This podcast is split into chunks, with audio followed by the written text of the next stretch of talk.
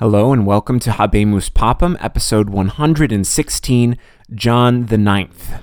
Dear brothers and sisters, annuncio vobis, Annuncio vobis, Annuncio vobis gaudium magnum. gaudium magnum. gaudium magnum. Habemus papam.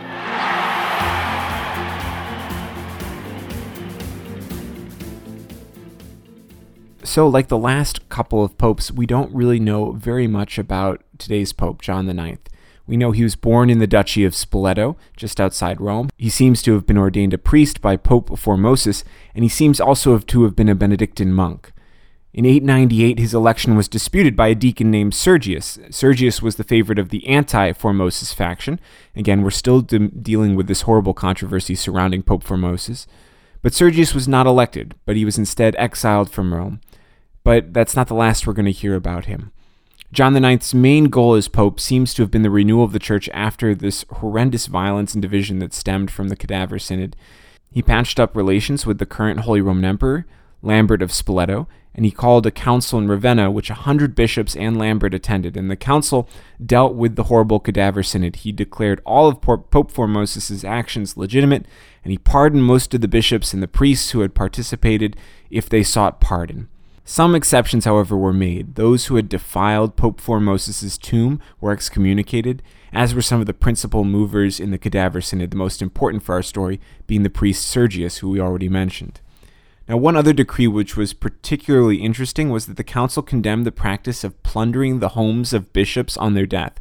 Apparently, this was a common thing. A bishop would die, and then as soon as you heard that the bishop was dead, everyone would run down to his house and take everything that wasn't bolted down. Even the pope had to deal with this problem. A couple of them found the Lateran thoroughly ransacked when they were consecrated. This attempt by John IX to reestablish some peace and order wasn't entirely successful. Uh, the Saracens were still on the loose in southern Italy. You remember them. They're groups of Islamic raiders who had got their way into Italy. And they were starting to move north towards central Italy. And this alliance with Lambert to try and prevent the various local factions and petty disputes from overrunning the papacy didn't really last that long, because Lambert was killed in a hunting accident in early 900. One of the manifestations of how bad it was comes with John's attempt to rebuild the Lateran Basilica, which he had to be put on an indefinite hold because local bandits prevented him from getting enough construction material from the local area. And so he couldn't even rebuild the cr- crumbling churches because of the chaos in Italy at this time.